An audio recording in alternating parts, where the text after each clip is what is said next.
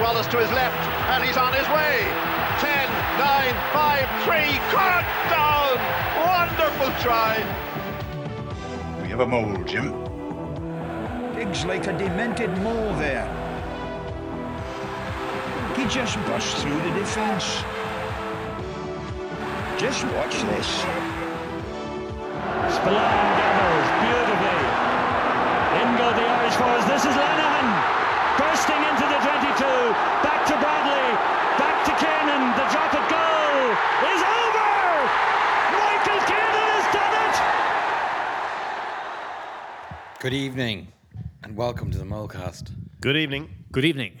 We talked last week about uh, Warren Gatland's voodoo giving us the heebie jeebies, but you also said Ireland would win the game and you thought you were pretty confident about it because, you know, rugby matches are full of rugby events. Um, is there another way of looking at this game where the scoreline flatters Ireland and uh, their try line saves uh, are the difference between, you know, a very even first half and one that we were well in control of? Great question. It's what Gatland uh, was sort of steering towards in his post-match interviews when he spoke uh, a number of times about 22 entries being the same and that Ireland were just more clinical. Um, but in in reviewing it, we were more clinical, but that all just more clinical means better.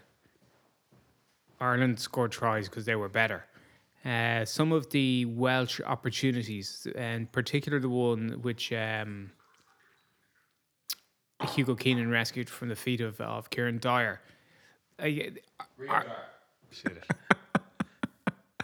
um, that shouldn't have been that should have been an opportunity anyway. It was a knock on in the build up to it, a very, in my opinion, clear knock on, which was uh, bafflingly overlooked by the TMO. He was only too willing to throw in his tuppence worth later in the game. Uh, Andrew Porter managed to hold up Jac Morgan, which is good tackling. That's what good players do. Wales, they weren't absolutely bereft of inspiration and they created some chances, but um, the difference between creating chances and taking chances is the difference between a good team and a very good team. So, no, I don't think we were flattered by the scoreline. I thought it was an extremely uh, and efficient and, and brilliant uh, to be honest, 20, 24 minutes from Ireland. And the game was over before half an hour was played. We've said this before. That's we've been on the receiving end of games like that. It's it sounds obnoxious when you say it, but realistically, there's about a one in twenty chance of coming back from anything over eighteen points down. So once Ireland went uh, 21 3 up, it was like doesn't matter what time in the game it was, we're a 95% chance of winning. And you know, we we ran out very comfortable winners. A 24 point margin is huge in the Six Nations. Um, Away. away from home against anybody bar Italy. I'm not trying to piss on Italy, who have massively improved, but they've always been an outlier in terms of scores. I was I got progressively more nervous as the as the kickoff approached and I went from being I'd say reasonably bullish um, at the time of recording and to Reasonably bearish. to Were you short know, in Ireland? Given Wales a lot of credit for having Gatland, uh, for more so than playing at home and uh, being in front of a really big passionate crowd that was going to sway the referee. And then really looking through their team sheet and having seen the names of a lot of guys who had performed at a very high level um, and were top caliber players at, like that, and that was completely blown out of and out of out of the water as as we know. And what struck me this morning was that when Iain Henderson made his not even when he made his breakthrough, when Iain Henderson was sort of taken over from Paul O'Connell, like when Paulie retired after 2015, we looked at Hendo and went, okay, so it took Hendo a little bit longer than we thought to break into the Irish second row, but Ireland have to build a pack around him. Like he's he's our starting second row. He's like he's as strong as an ox. He's a really good footballer. He can shift, um, and like he's just got this unnatural size and strength for like a, a, an Irish guy. That he, he has to be our right side of second row, and we have to build a pack around him. And he's been a double Lions tourist, but without meaning to make a point of it, we talk about not even having him on the bench last week in the pod, talking about having Baird and Coombes. And it it's it's that comparison with the guy like Iain Henderson compared to what Wales have, where I go, there's Hendy a double Lion, and we're quite genuinely talking about leaving him out. And I think it was the performance of the 20s as well as the performance of the Irish team. Because I still look at the Irish team and I go, Jesus, like, you know, are we better even man for man for them? Like, in convincingly in every single position? Like, you know, you'd, you'd still pick a number of the Welsh players on the Irish team. But I don't even know if that really stands up to scrutiny. Like, if you. If you actually went down and you go, well, maybe four years ago you would have picked Yeah. a number of the Welsh players against the Irish guys. But it's incredible to think that they weren't going to pick Liam Williams, who's an excellent player and who's like a proven international and who's who's done it consistently and who played well, but he's outplayed by Hugo Keenan. And I just think so many of the Irish guys are performing. I- I would imagine at or near their capabilities, but certainly better than other teams are. That again, going to Gatland's immediate post match response and going, oh, well, I can fix that and I can fix that. In Ireland, we're better than this and better than that. And he sort of made it sound, oh, well, you know, they're you know, a very good team, the number one team in the world. But like, he didn't, he didn't really sound like he believed it. You know, he sort of sounded like, well, you know, I've got to give you guys this and I've got to make them that, that like, and Gatland's brilliant at this. At sort of, you know, well, they are now, but like they won't be when the World Cup comes around. And I was thinking to myself, going, in any working environment, it's not that easy to be as good as Ireland. It's not just a natural progression that if you've got a team of five or eight or 15 or whatever it is, that they'll just get better and better and better. Like if you think of your own work environment, you would like to think it gets like that, but it, like it doesn't. You just people plateau off at whatever their level is, whatever their interest is.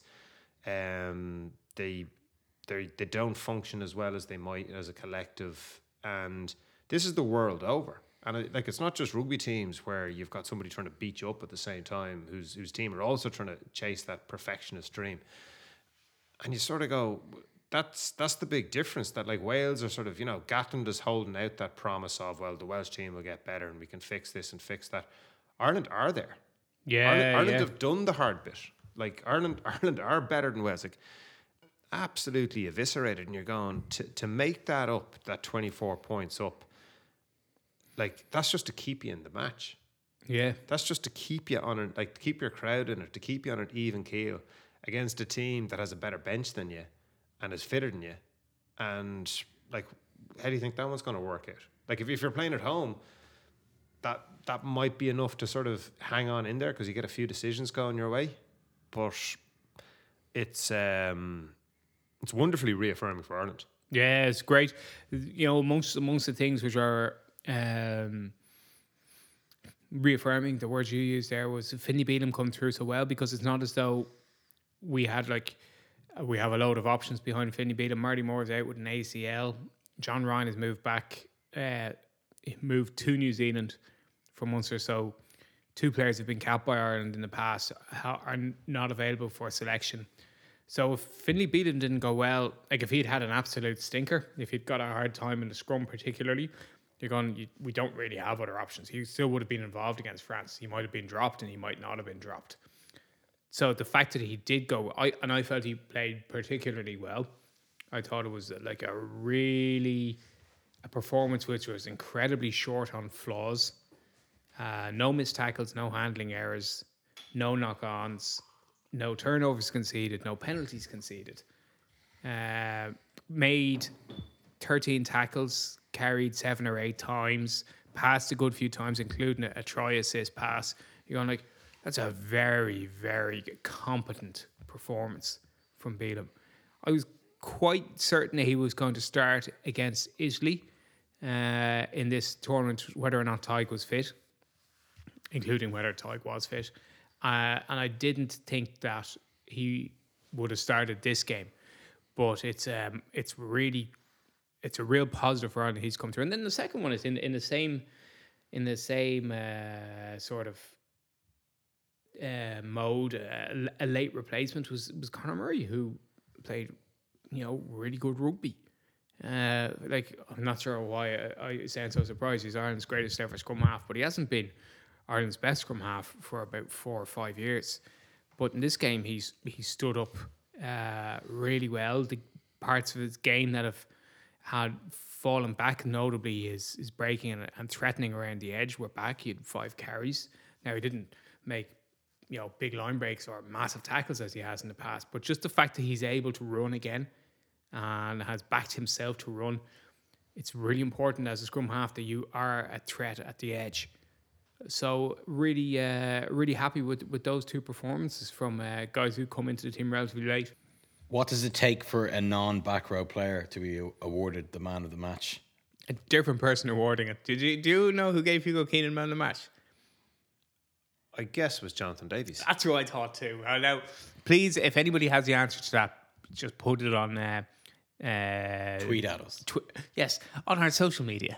Um, because I was watching, I was watching the Virgin broadcast, and like when he was announced, like the camera goes to him, so I go, "Oh, geez, Eagles got man of the match," and then it struck me, that's well deserved. But Irish Irish pundits don't give the man of the match to anybody but back rows. And like Caelan Doris had a good enough game to be. Yeah, uh, I always assumed Doris would get it. They went to Caelan Doris first. It must have been it must have been Numbers squeaky. That um Numbers. squeaky's Rob Andrew. That he's because he, he said um that Caelan Doris had had a very good game and they had the camera on him, but then he then they cut to Hugo Kane. Oh, So it was it was Jonathan Davies. okay. Um, and ju- ju- just go back to other guys. So, like Furlong missing, Kelleher missing, um, two thirds of a starting front row a few years ago. Mm. And JGP, who's been anointed by many as being the, the beating heart of Ireland's game, given how quickly Ireland play. So, again, f- very reaffirming to to return to that word about um, the ability of the team to handle a bit of disruption and to cultivate the sort of the the mood in the squad that that guys can come in and play really well and I don't know what it is like they don't, they don't seem to be as under under as much pressure or that they're kind of as daunted or that they had to go out of their way and prove something um like just a really encouraging performance and really sharp. Um, like loads of different line out options. Uh, set pieces were really good. I think that it's easy to when when they're that good and that efficient, it's easy to lose sight of what a platform it lays down for for the rest of your game. Um, because Ireland enjoyed so much ball and they enjoyed um, such a all, like all the all everything that, that they wanted to do they could do because they were providing themselves with very high quality ball and they've got lots of variation and that, that's that's Ireland's game like that's Ireland's real strength is that they've lots of variation Yeah. of the same the same and the same and the same starting the same starting point. Yeah. So whether the ball comes down and it's driven, or whether the ball comes down and it's popped, or whether it's played off the top, like all of those. Yeah, whether it's thrown to two. again, again, again. It's all like each option is live, and you're going, you like that. That's difficult to play against because they're not setting themselves up that, oh, this is what we're going to do. Um, Like I think Doris was maybe not our top line out target, but second after O'Mahony and then Beirne and then James Ryan last. But with four, you know, very good line out options. Like we actually threw to two uh, quite a lot. Peter yeah, O'Mahony yeah. had two. Yeah. Uh, but that, as you're saying, it's it's how the wrinkles that come off that. Do you stick it in under your Oxter and drive, or do you pretend to stick it in under your Oxter and run around the side and pass, or do you stick it under your Oxter, then go out to the back and then run around the side? You know, so a lot of options off the same, you know, initial start program. So just look very, very, co- very cohesive doing that. And again, that's a word that Eddie Jones used in relation to Ireland. I think two seasons ago about how cohesive they were, and it, it got an awful lot of airplay at the time until the word lost all meaning. But looking at Ireland again it did strike me that like it's an extremely well oiled team. Um, to the extent that it, it's just normal. Even even in the the opening move that led to the James Lowe's kick ahead that led to the pressure going in that like I, I don't think it was a plan that McCloskey was going to throw a big miss to skip. I think he just he ended up in that situation and he was like, Well, this is on. Like they're they're very Yeah. tight in. Like this is the way the Wales defend. Outside in, blitz, um and this is the way you beat that Yeah, defense. is that the space you, back there? You go, you go high. You keep your winger deep, and you go wide as as like that. That's the classic way to beat an umbrella defense, and that was like that was our first attack of the match. And then again, like we talked about James Lowe's kicking ability and what it's like having a, a left footer playing in your left wing, and he put in a great chip, and all of that sort of stuff is it's almost like clockwork for Ireland, mm. where you go like that was just the right thing to do, and it's that phrase "heads up rugby," which I would have bridled against when I heard it first. That I thought this is an absolute nonsense, but uh, Catt and Farrell have implemented it very, very successfully, or they've built an environment that has allowed the players to implement it. Do you not? You don't think that first set of plays is is kind of off a playbook, or like as in like it, it's like they're gonna defend like this, we'll do this. I think it is. I mean, I think they've looked at the video analysis and they know this is the way that Wales defend, and they know that Wales are going to put pressure on. They're going to come in from the outside and they're going to look to cut off whatever passing channels are to 13 and 15 and, and to make aggressive tackles and to, to slow you down. Um, so the guys are prepared for that, but I don't think that they're going out saying this is exactly what we're going to do. Like we're gonna, we're, we've called a move, and we're going to see it through to its bloody conclusion.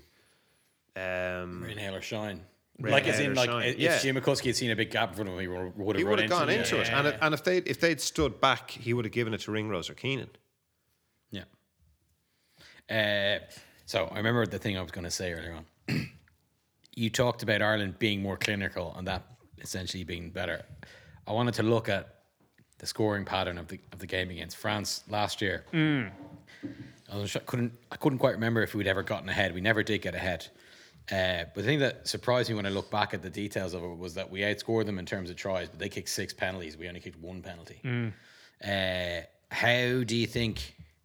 How do you think we'll solve the issue of giving away too many penalties against France? I mean, our scrum was a big problem last time. Oh, g- good question. I hadn't thought about it. Um, playing at home is a big help because y- you don't have that crowd noise in, or uh, indicating to the referee that something is, is is out of line, and I think it's the area of Ireland's game where there's the the most room for improvement, which is something that you probably wouldn't. I don't think you get to that stage unless all of your game is very good. Anyway, like I, it, um, I think the thing, the series of plays that frustrated me the most on Saturday was when Wales had a five meter scrum defending their own line, and Porter got penalised for the scrum penalty, and then Hugo Keenan very shortly thereafter got penalised around the halfway line for holding on. And I was there thinking to myself, that's two absolute cheap penalties. Where if you if you think in the big picture, you go, we must have a scrum where we're not trying to wheel them, we're not trying to put a big shove on, we're not trying to get a quick strike. We're just trying not to get penalised. Like they're five meters from their line. Like we expect them to win it. Mm-hmm. We expect them to push us. We know they're going to be awkward. We just need to stay as tight and as upright as we possibly can because the best they can do from this if we don't give away a penalty is I don't know box kick it to what the 10 it's it's still our line out in their half. Like that that's the best they can do from a, and like that would be an absolutely phenomenal kick. More than likely they're to they're to clear it to some point between the 10 and the 22 and we like our line out is dominant. And again like watching watching the Italians in particular I was just thinking to myself, like, if you can avoid giving away penalties, you just make yourself so difficult to beat. Like the the like so much of the game is just predicated on getting field position from penalties. And then we talked about it last week, and I think it bears repeating that teams. And I, I, I was conscious watching the match that I could see Irish guys holding onto the gra- uh, onto the ball on the ground for a little bit, and it working in that Ireland retained the ball. Um, and you're sort of going, wow, like, what's the risk? Like, do you, do you give up that ball retention? Because what, four times out of five, uh, seven seven times out of ten, it works for you. It's just that the penalties are so disproportionate to what the the trade off on the other side is for the team. Like Wales turned that ball off uh, over against Keenan on the halfway line. They're in no position to attack. I, I don't see what they do other than No, because the two players actually who were jackling were both outside. Was, I think it was George Lawrence and Liam Williams. Yeah. So they don't have pace. They can't flash it, you know, to the blind side and have a winger there. You know, it's. I, I thought of you actually when when I saw that happen. I was thinking like, oh, you know, he should have just let go there. Keenan. Yeah, so eh, for- against France, it'll be really interesting to see if Ireland's what Ireland's penalty count is like. Um, Well, the, the thing that I, I was bearing in mind, I probably texted you during the game, said your kind of quote that you always say is like the team that's going forward wins the penalties, and that French team scored a try after two minutes at home, and like the crowd were as boisterous as I've ever seen them at Stade de France. They were very much the team that was going forward, even though like Mack Hansen sort of struck back with this opportunist try. They were the team that was going forward and getting all those penalties, and I mean, if we we should start the same way we started against against Wales by scoring a try after two minutes. Yeah. and uh, and We should um, definitely keep that one in our back pocket. Yeah, If we um, need to use it after the first minute doesn't go well. yeah, yeah. I think we beat them. I was uh, looking back in the last game we played at Lansdowne Road, which one of those uh, fishy games during COVID with nobody there. So they only won that 15 13. We have had a lot of changes now. They've had changes in their team too, but their pack, I think, will retain probably six players uh, Baille, Marchand, uh, Willemse, and the entire back row of Jelonch, uh, Ollivon, and uh. Whereas our, our starting pack that day was it was Keane, Robbie Herring, uh, Peter Porter at um, tight head, then Tadhg and Hendo in the second row, then Rhys at six, Josh at seven, and CJ Stander at eight. So you know we'll go in with a change of loose head, a change of hooker, a change of tight head, one change out of two in the second rows, and two change out of three in the back row. Like that's a very different team. On the day, Billy Burns was there at half. Henshaw Ring was our centres. Keith Earls and James Lowe were on the wing. This was the first coming of James Lowe when he was, um, biting in and missing tackles. yeah, correct. And Keenan was our fullback. So we'll have a number of changes in the back line as well. Gibson Park was scrum half. So we'll have a change at nine, change at 10, change at 12, change at 14. So we'll probably have 10 posi- uh, changes all in all, nine, posi- or nine personnel, one position. And they'll probably have, they didn't have, um, uh, they had Jalibert, but Ntamack on the bench in that game. Um, they had Penaud, they had Gaël Fickou, they had Brice Dulin on fullback, who was man the match correctly.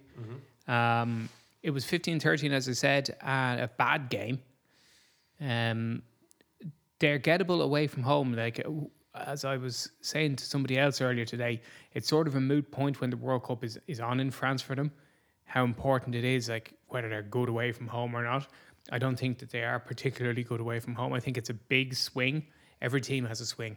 Every team is better at home, but I think the French swing is is significant for a team that have been so successful and run up so many victories.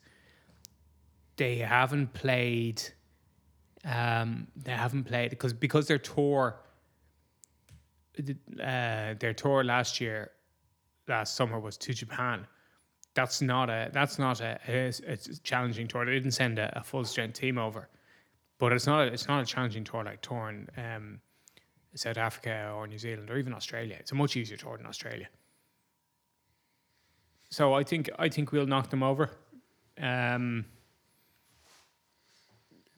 I I yeah I'm I would say I'm quite confident. I think that the home advantage will play to our favour more, and I think our team is much better than it was two years ago, both in terms of personnel and just how they've progressed as uh, as a as a team, how they play.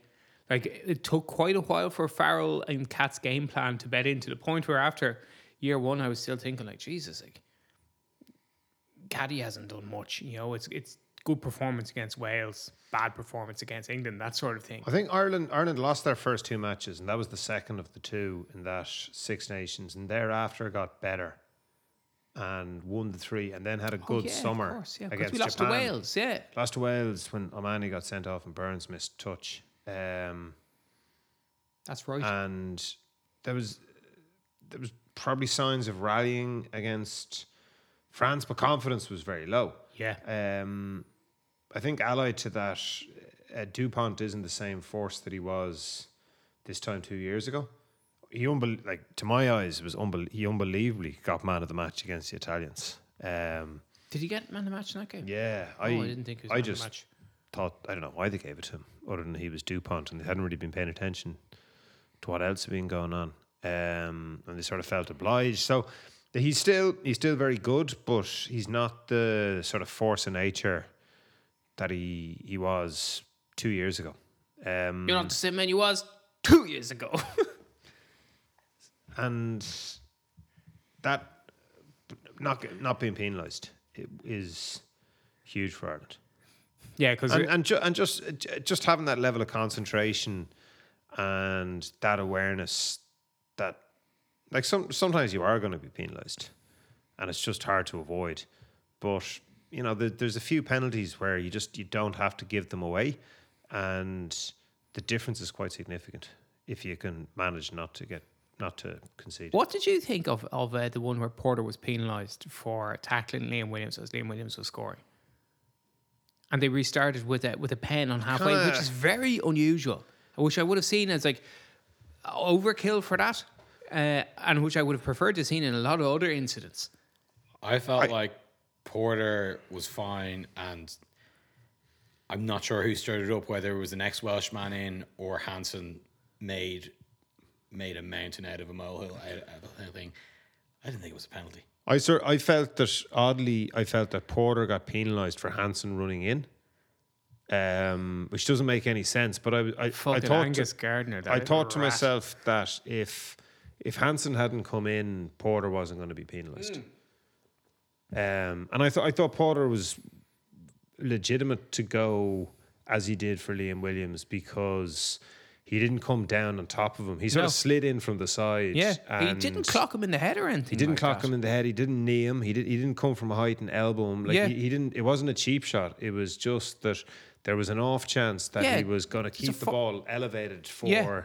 a little bit too long. And you see the you see some of the tackles that were made the following day when guys were like Oliver was in the process of putting the ball down, and only that somebody went in and scragged him from the Italian team and prevented him scoring a Yeah. try. He he would have scored another try. And you're going like you're like you're allowed to do that. Yeah, So I thought it was, and it must have been the right thing to do because Gatland started stirring the shit about it afterwards, and you know, just talking, and like you're sort of going like, brilliant ability to even get that soundbite in the TV for a coach who just had his team hammered by 24 points at home.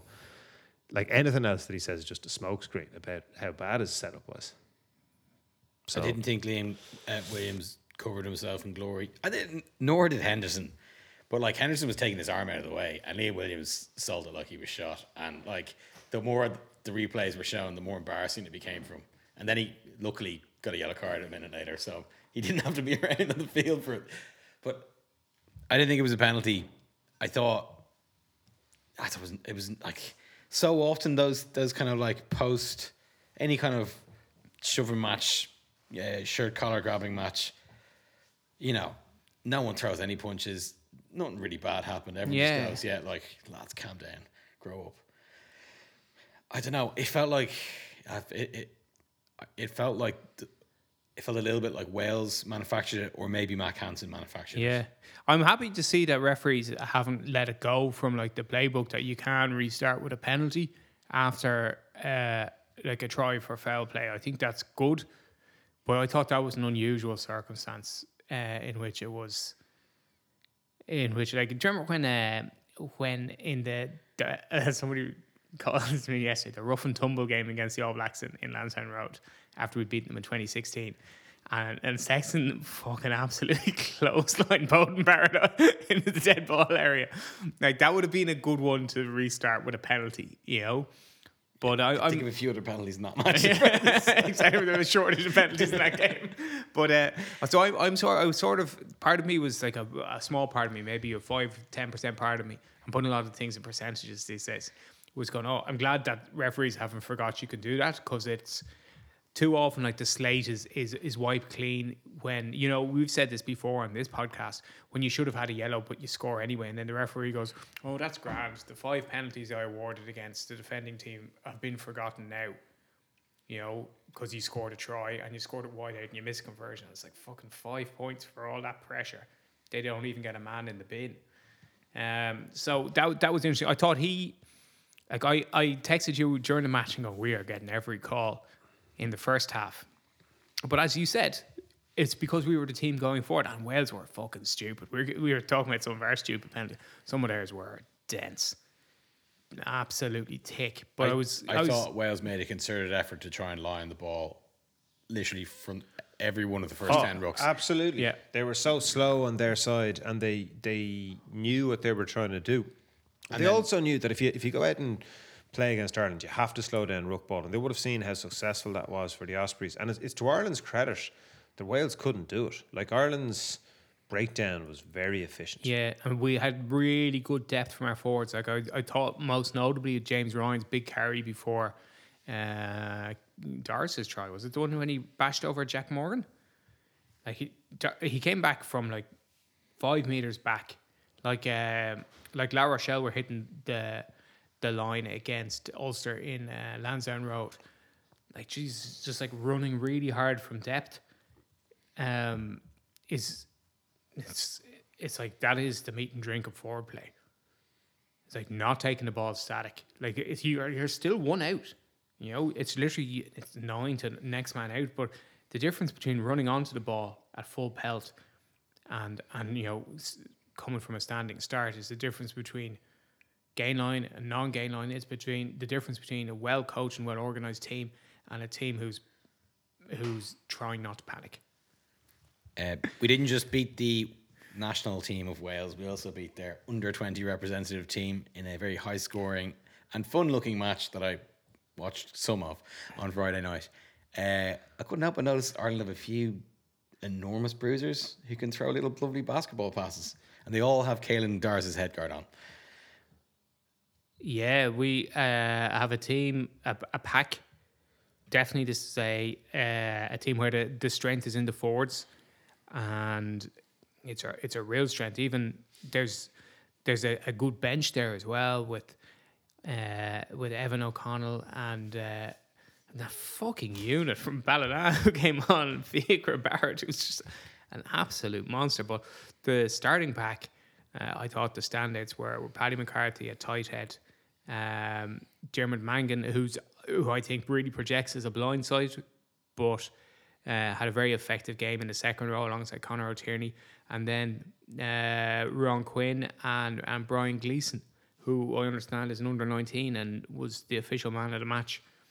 So with with Fintan Gunne starting, they were able and, and Sam Prendergast, I thought that the they have a, they have the ability to play a ten man game in if weather dictates, and um, but they also they had some good uh, some good tries from the backs as well, particularly brilliantly taken try following Sam Prendergast's uh, back of the hand offload. The incredible little footwork bit he put in, which for a guy who's one meters ninety four, I did not expect. That's like George North type footwork for a guy that that tall. Uh, You don't put the you, I don't put those two together like Jordan Larmour footwork on, you know, Don Lennon height.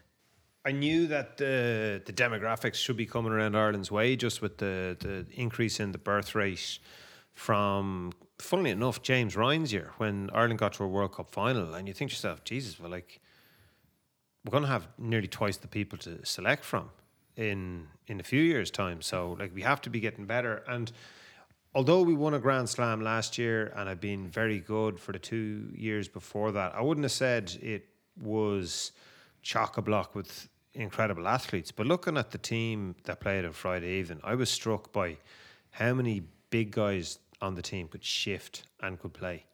Like pretty much all the back five are six foot five plus, including the open side. I, I don't know how tall Rune Crooney like, He's about six three, but he's, he's, fucking he tall. looks he looks really big.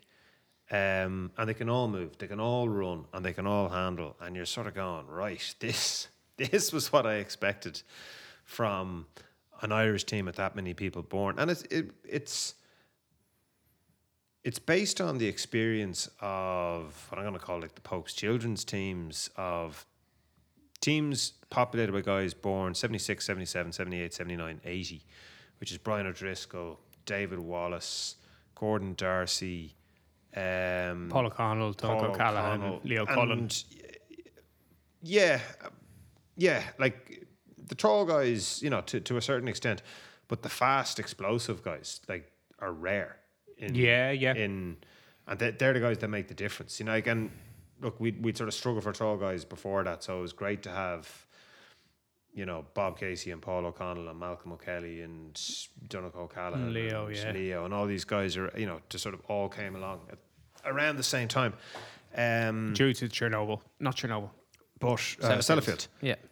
Um, and you know, France is a very tough match at under twenties, but I think if Ireland don't win a Grand Slam with that team, it'll be a bit disappointing because they were excellent. Like Wales were good. Wales were a lot better than last year, and their second centre will go to the World Cup. I think. I think Gatland's prepared to back. I can't remember what his name is now, but he was he was excellent. He was very good. So was their 10. Like they, some of their tries were lovely. That was a great game to watch. It was so exciting in terms of the actual, the individual skills on show were top drawer, like Super Rugby when it was good, when it was Super 12s and Super Super Super 12s especially, mm. more so than Super 10s. Like some of the Welsh tries, I thought like because I thought last year Wales are in terminal decline. Their team was fucking atrocious. It was full of like really badly conditioned guys who didn't even have skills. You know, they had like one, they had a good halfback, one good back, and then they had like fat out of shape forwards. And they go, Jesus, Wales is really going down a Swanee. And this this Welsh team were undersized. In the pack, they didn't have the forwards. Their backs were super. The handling, two of their tries were absolutely exquisite. You couldn't ask for, you couldn't ask for better tries apart from, apart from another game which happened the next day, in the Big Six Nations.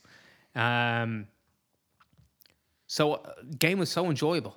It's a great spot. We were talking about that earlier today about the Friday night spot for the under 20s under lights is a great start to the weekend. Splitting off the uh, women's tournament to a later date, I think works well for everyone because, as you'd said, that that game had become sort of after the Lord Mayor's show. You knew the Friday nights were were the twenties. Then the main game, the the the sort of the big game was the men's game, and then the, the women's game was sort of fitted in around it. Whereas moving moving that tournament to its own slot gives them their own. It gives them the own audience which will always watch it, and then another audience as well who is going to watch an Irish team play, and that's only going to be the Irish team playing in, in April and, and May. Uh, but the the twenties Friday night slot is is a great lead into the weekend. Love it. Really enjoy those games. It doesn't. It's not as uh, it's not as nerve wracking. It's a much more enjoyable game to just sit down and watch. You don't think you don't think like it's not going to affect your mood like the next two days if they lose. You know. you have to um, read all that fucking bullshit about the reasons why the team lost, which are all wrong. and very very encouraging for Irish rugby to the extent where you're going, Jesus, like Sam Prendergast looks. I was gonna say like a mini version. He looks like a younger version of Johnny Sexton, but like all the loops are there. The sort of the heads up, the approach to looking for cross kicks. He looks calm. and um, He looks like the guy who plays uh, Billy Beane, young Billy Beane in Moneyball. Yeah, and the rangy, the rangy style of his running, and like he looks like a real number ten now. Like it's it's an invidious comparison against Sexton because he's not he's not there. You know, No, he could, he could be better than Sexton, though. That's what but, you want uh, to say. Did you just say he was better than Sexton? But um, Well, he's projecting. He's projecting. um, that again, you look at Irish rugby systematically, and you just sort of go, God, like it's like Irish rugby is it's in a good spot. Yeah. Um, so very, very encouraging. Um, when you sort of think that that's going to feed through to the national team. So a team that won the Grand Slam last year, which which typically that's the profile that uh, Yeah, a lot of players go on. players come from. Yeah, absolutely.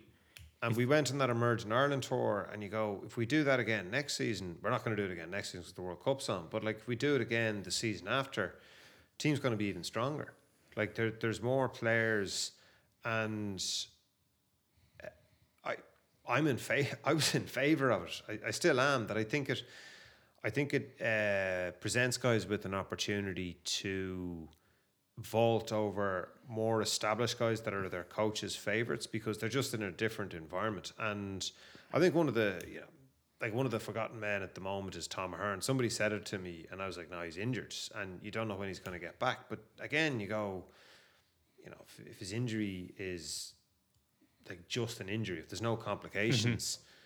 Like he's going to come back in the mix, and his, his age profile is still superb for a second row. Um, and he has, as as we were well aware, like the the skills to play really well in that game that that Munster are playing. Yeah, as does the Edogbo. As as does the Dogbo, and you're going like, Genie, there's there's an awful lot of talent around the place. Yeah. And there's the. What if they all declare for Scotland though? Oh, well. They got all declare for Scotland. That's a that's a good point about vaulting over people. I agree, and something which, like Michael Milne has been called into the Irish squad as as a as a loose head, which puts him. If you look at the depth chart now, it's it's um, so Porter, Healy, uh, Kilcoyne, and now Milne. You know who who uh, even at Christmas time was like he he got the chance in uh, in October with with the emerging tour, but like he wasn't playing ahead of Ed Byrne for for Leinster, and now Ed Byrne is injured. But I think Milne would have got the call up from Farrell anyway. Ed Byrne was actually on the bench against France in the last uh, the last home game in. in Have to give credit to the forwards. He just burst through the defence. we witnessed one of the all-time great uh, championship tries on Saturday afternoon. Duhan van der Merwe uh, playing like Jonah Lomu rugby. Playing like David Duckham crossed with Jonah Lomu. It was a thing of beauty. Um, but other than that, Scotland are quite good. They don't fear England, and England are a team that's good at nothing, as their coach says. No, England team not good at anything. Not good at anything. That's sorry. That's it. Uh, not that's good an, at anything. that's an di- atom splitter, isn't it? Not good at anything is a little bit different than. Uh, what did I say? Good at nothing. Good at nothing. yeah, that's that's it. They're not good at anything. And Borthwick, I always take like I, I think Borthwick has a lot of similarities in how he deals with the media, and just in general with Leo Cullen, I think he's, um, like he's very well considered. There's a a big brain up there in the stratosphere, uh, in that thin air. Not, and I, w- I would say like he doesn't have a lot of side to him. Not that he's not smart, not that he doesn't see the angles, but he generally plays with a straight bat he's been Eddie. Uh, I, I've said this twice. I was about to call it Eddie Jones, Eddie O'Sullivan again. He's been Eddie Jones's um, second in command for both England and Japan. Like he's a long history with Eddie Jones. He's one of the few coaches Eddie Jones didn't sack. So he he obviously himself and Eddie Jones, you know, had a, I would say as good a relationship as Eddie Jones has had with an assistant coach, and to come out and say like the, the team that I took over, which was coached by my mentor, was not a well coached team. I did not. That would have been the last thing I expected Borthwick to say, but he went f- he went further, not f- further in terms of insulting Eddie Jones, but further in explaining what he meant by that, and goes. We're not. We have probably the worst scrum, you know, on the basis of the recent games that we've had, like which he's looked at statistics and he's looked at things individually, no doubt. And then he, we don't have quick. We don't provide a lot of quick rock ball. Our line out isn't effective, and we don't score that many tries. So he's saying like, when I say we're not good at anything, it's that's like we don't have anything to hang our hat on. We can't go to our scrum to to work penalties out of an opposition. We can't guarantee that we're going to score from a five meter line out. We can't continually recycle the ball. And you're going, well, that's that's all like true. That is on on on the basis of their recent performance, like that is self evident. But it's funny that he, he he came out and said it that bluntly. Um, and against that England, like they're not they're not a, a terrible team. They're just uh, they're they're at the moment they're like they're a middling team, and they you know they should be a, a better team. And some of their players play quite well. Um, but as you say, middling is middling's a very good. I was trying to figure out. I mean, we did say it's Eddie's a great coach and an awful manager, and maybe it's just that confrontational style that he has. Is that he's he imposes that in his own players as well. That um,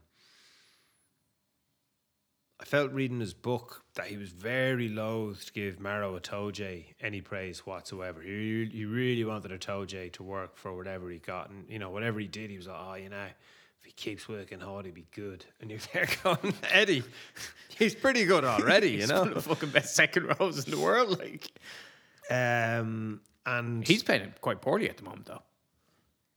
Part of me's not surprised that it must be it, like it's just mentally very wearing if you're not getting praise. Like people react, people react to praise. Like Yeah. some sometimes you need to give people the stick, and like if they're awful, you can't be telling them that they're good and expect to get positive results from it. But people people. The, the reports from the Irish camp are very positive about the the atmosphere that's in the Irish camp. And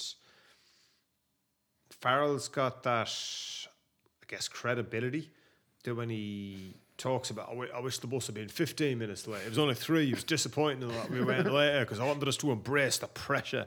And you, you kind of go there's there's just something that he has that actually makes that believable. Yeah. that for 99 people it just sounds absolute horseshit. It sounds like something like David Brent, sort of man, like just awful management, caricature stuff. But with Farrell, you, you, I want us to embrace, you know, everything that's difficult and just pressure and just you know enjoy it. So I go, I kind of like I think he actually lives his life like this. Yeah. and and does embrace it and like does does get benefit from it. Um, very difficult, very difficult atmosphere God, to uh, to create. Like and I would like my work day to, be easier rather than harder. to, like to do with credibility.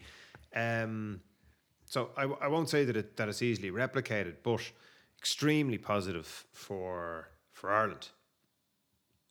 Um, a far more relatable one was Graham Henry's in charge of the All Blacks. Just got when you're coaching the All Blacks, like you just you have to be the hardest working guy in the squad.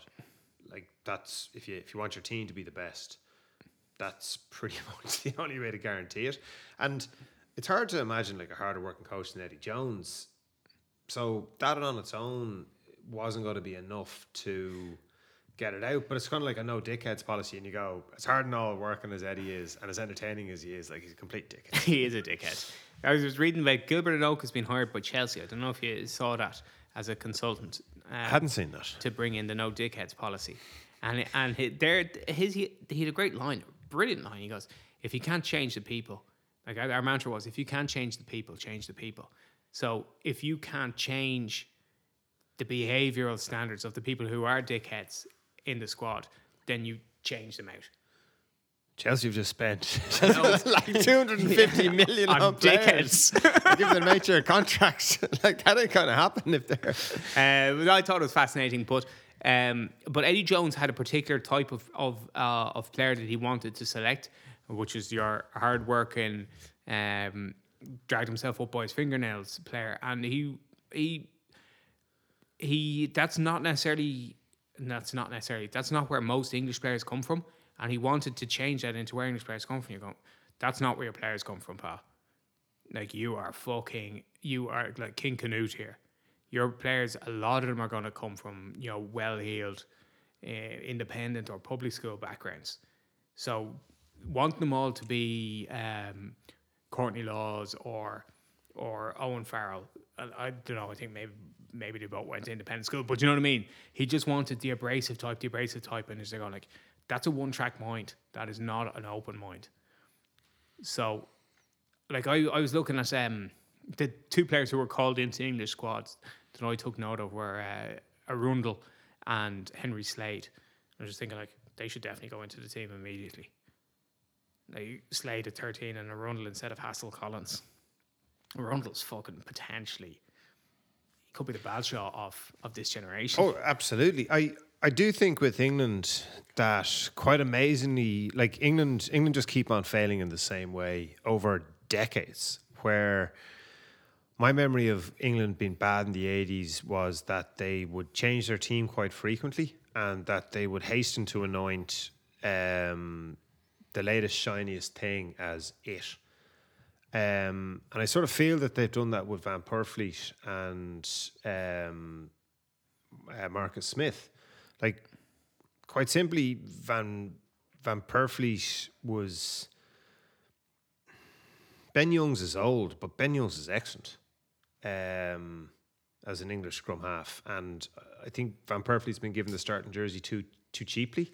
he makes all the mistakes. I don't think. Yeah, he does. And Marcus Smith just stands too deep. It's it's it's quite it's quite simple. Um, that he he his team just don't bear the threat that they should because he's just too far away from the line.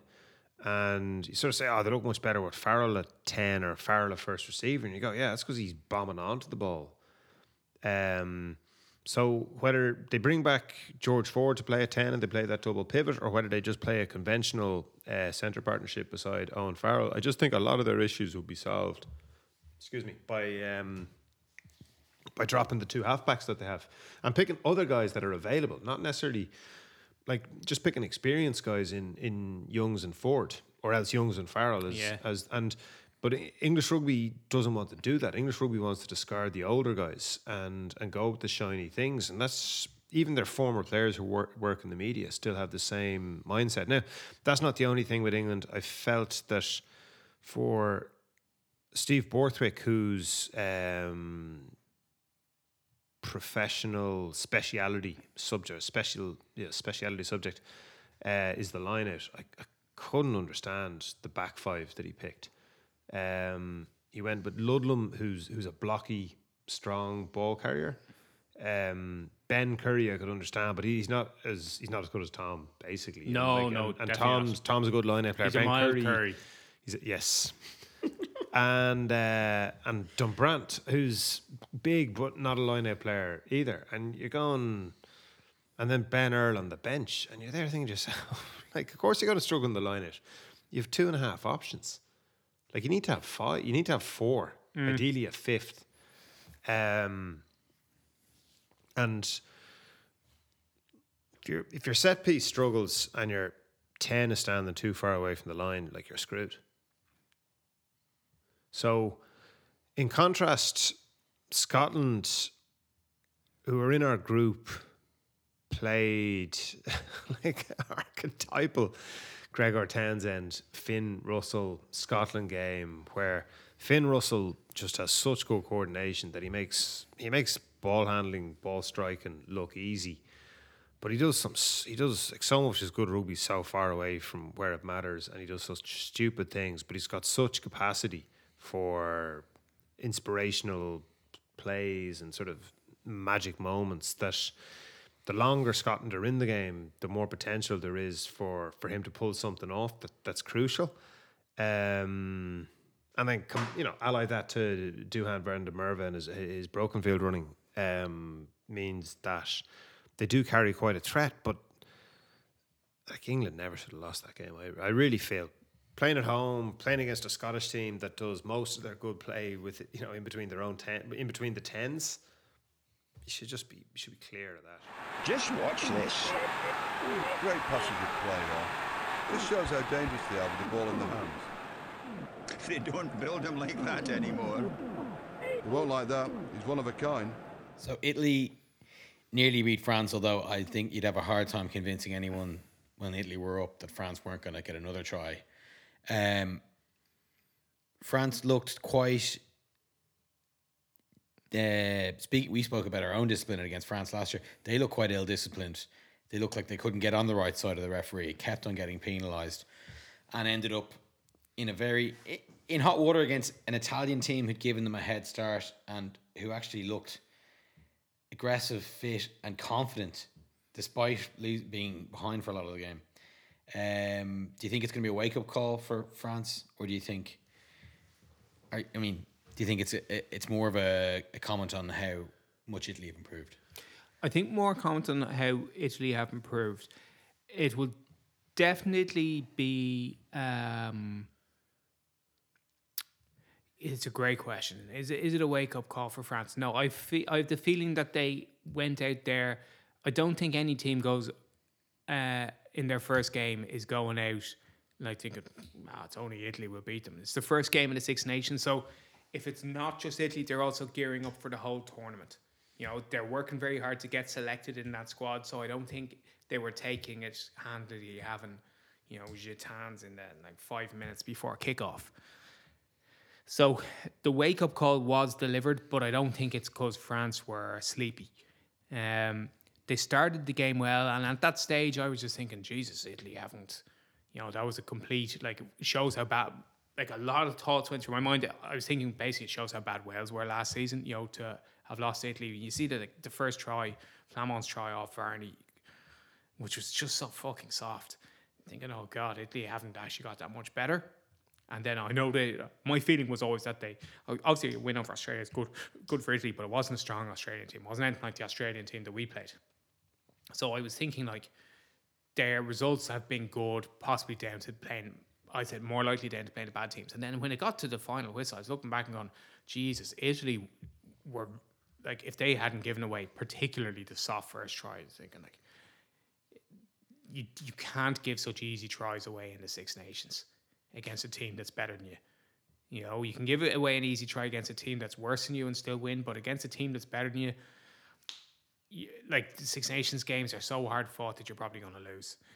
But that that whole my my thinking on that try changed so much. Instead of just going, "Oh, typical Italy," I thought like that was actually out of character for the Italian team that played the rest of the game. Um, I'm really, I was really impressed by by as most people were by Brex. Ange Capuozzo obviously is. I, I was saying earlier that I compare him to like Cheslin Kolbe. Not as fast as Kolbe, possibly even certainly as elusive, possibly even more inventive. Uh, a brilliant finish from him. Um, and then you know, there's so much to like about their loose head, whose name I can't remember. The guy who had a great game against uh, against Wales, and uh, and about Crowley, who's done a really good job improving that team very quickly. So the French team, like I'm still, I, my feeling on France is that they're uh, away from home. They've hardly played. Uh, they've hardly played anybody away from home. They've gone on this long unbeaten run. All, loads of their games have been. Um, loads of their games have been at home, and as I was saying, it's a sort of a moot point because the World Cup is at home for them. So it doesn't really matter if they're not that good on the road because they'll be at home for fucking all- loads of games. But in this uh, Six Nations, they're on the road against us uh, at the weekend, and I think they're they're gettable at. Like they only beat us by two points two years ago in a in a soft match, and I I think that we're a much better team than we were two years ago, and I don't think. Their, their Six Nations that season ended poorly. Like they were in pole position to win it, and they sort of fucked it up. Um, and I think that we will. I think we'll beat them. There's a few things that are very contrary to French rugby than Irish rugby, particularly coming to internationals, because the the amount of players that they have, the the different place that rugby holds in the psyche, means that the French could quite easily pick a second team that would be as good, if not even perhaps better, than their first team, because just depending on form. So the re- the reason I say that is that uh, Galtier has been very consistent with selection, and he's he's got quite a tight knit squad um, and they haven't chopped and changed, even though they've they've loads and loads of players. And I think part of the weakness of that, and this is a team that won the Grand Slam last year, so it's obviously work from. But but I think part of the weakness of that is that you can stick with players who quite simply aren't in form when you've got better players in your domestic league that you could pick. Um, but you you don't want to break up your team. So I do wonder are they keeping out players? I, I couldn't give you any names. I, I don't watch enough top 14, but I do suspect that there are players playing better in the in the top 14 that just that aren't getting a look in um, because of that selection policy. And then I think of the personnel that France do have on the team that their style of game sort of relies on the Holy Trinity firing. And if two of the three of them do, they'll probably beat you. Um, with uh, Dupont and Ntamack and Alldritt. uh, Penaud. Oh right. Just just that that, that attacking trilogy. Um, I feel France get less out of Uini Atonio and Alldritt than La Rochelle do. I think La Rochelle play much more of their game around those two guys and benefit from their skills, whereas I think that France play a lot more around uh, the three guys in the backs, who, if they're on form, but Penaud had a particularly poor game for his own standards. Dupont isn't the force that he was two seasons ago, and Ntamack was, you know, taken off, and and and I would say Ntamack's the third of three of those guys. I think Dupont is the top dog. Um, you know, so if they're not playing particularly well, France aren't the same threat. Yeah, I it's it's interesting to look at their team. Like I don't, I like there's their second row to me is is, is still like Willemse is obviously this very big punishing character. We saw in uh, in the game in Paris last year when when it, the pace goes up, like he can be found out moving left to right and just covering the ground. Flament, I'm n- not sold on. Like I, I don't know how there's not a better second row in, in France than him. Um, Marchand is great. Boy is great. Jelonch is the glue player in that pack, who every time I go, is like is Jelonch the best they can do? And you go, you, then you, you get to the end of the game, you go, well, Jelonch played like he's the one player in Toulouse who plays 80 minutes all the time. Like, Toulouse literally fucking changed their entire pack, bar Jelonch. They've done it twice that I've seen. They've changed like they roll on forwards and someone comes off and he comes back on another position. It's taking the piss, ridiculous.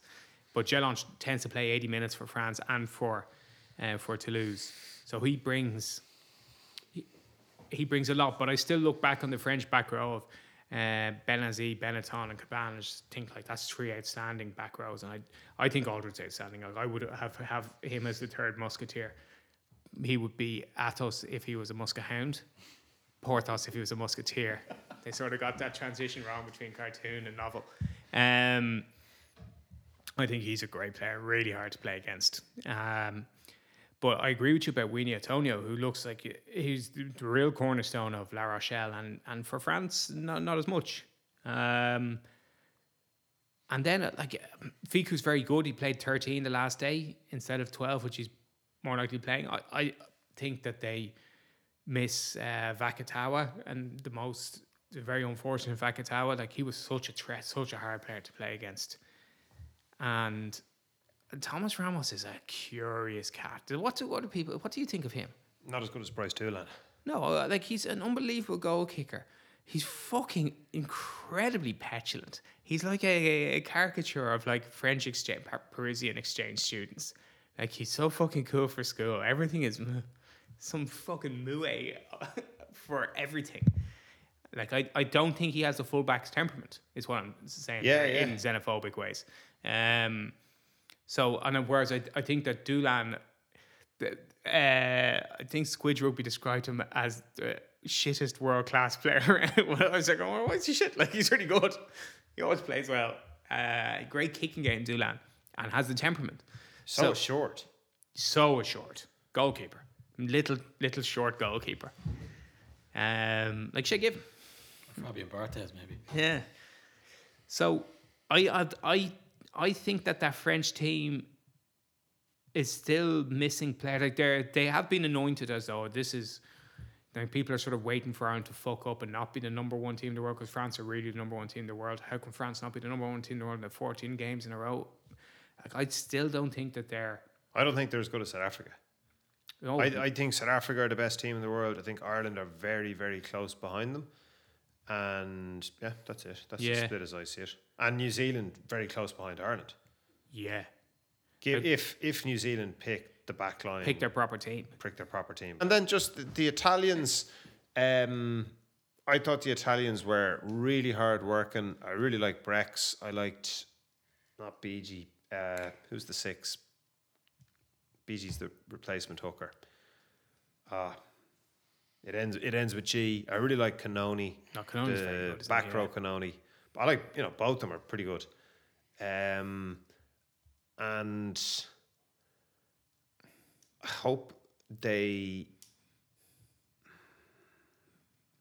hope they win a match or two this time around. I think that's the hardest thing. It's going to be difficult because Ireland have to go and play in Rome, so Yeah. it's, it's a tough fixture. Wales. It's a tough fixture for Ireland, but they're going to play Wales. It'd be wonderful for the competition. It'd be even better for Italian rugby if they generated a bit of excitement because they won matches and more and more people went to the Olympic Stadium because Yeah. it is it is an absolutely fantastic venue. It's a great In weekend. what a marvelous city. Um, it's it's a wonderful weekend. Um, They have double decker trains. It would be it would be great for the tournament if Italy finally achieved that potential that was hoped for when they were missing out on the matches in the 90s and they had a really good team. with Stoica. Um, yeah, uh, it, it'd be really, really good because for so often it's been like, well, how do you get a game against Italy? And it's like, it's just so condescending. And that other fucking stupid. Should we bring in Georgia? and- Should we bring in Georgia? Eh? and, and fucking get rid of Italy? No, Do lads. Do you know? Have you seen an atlas? Do you know where Georgia actually is? Well, also like Italy beat Georgia every time. Yeah. So Listen, let's kill that one dead. You're going to ask us a question, a very important is the question. Six Nations good? Six Nations is great. God, like it's it's brilliant. It was a great weekend. Three really good games. Uh, it's the best tournament in the world in any sport. Three away wins with bonus points as well. Unbelievable I would have not called that. It's a marvelous tournament. It, it now comes with the bank holiday and the change in daylight from last Friday to this Tuesday just seems to be magnified by about half an hour. In We the all total got paid, days. and then we got a bank holiday and the Six Nations. So I think it's just about time for man of the match, is it? Yeah, I think McGuinness, uh, man of the match. I think uh, Caelan Doris has been absolutely brilliant. You know, some huge turnovers and tackles on a try. But for us, you know, all in studio and me and Donncha in commentary, Hugo Keenan has been top draw. He has been just everything he's taken in the air. He's cleaned everything up, and he's been threatening an attack. He has had a great game.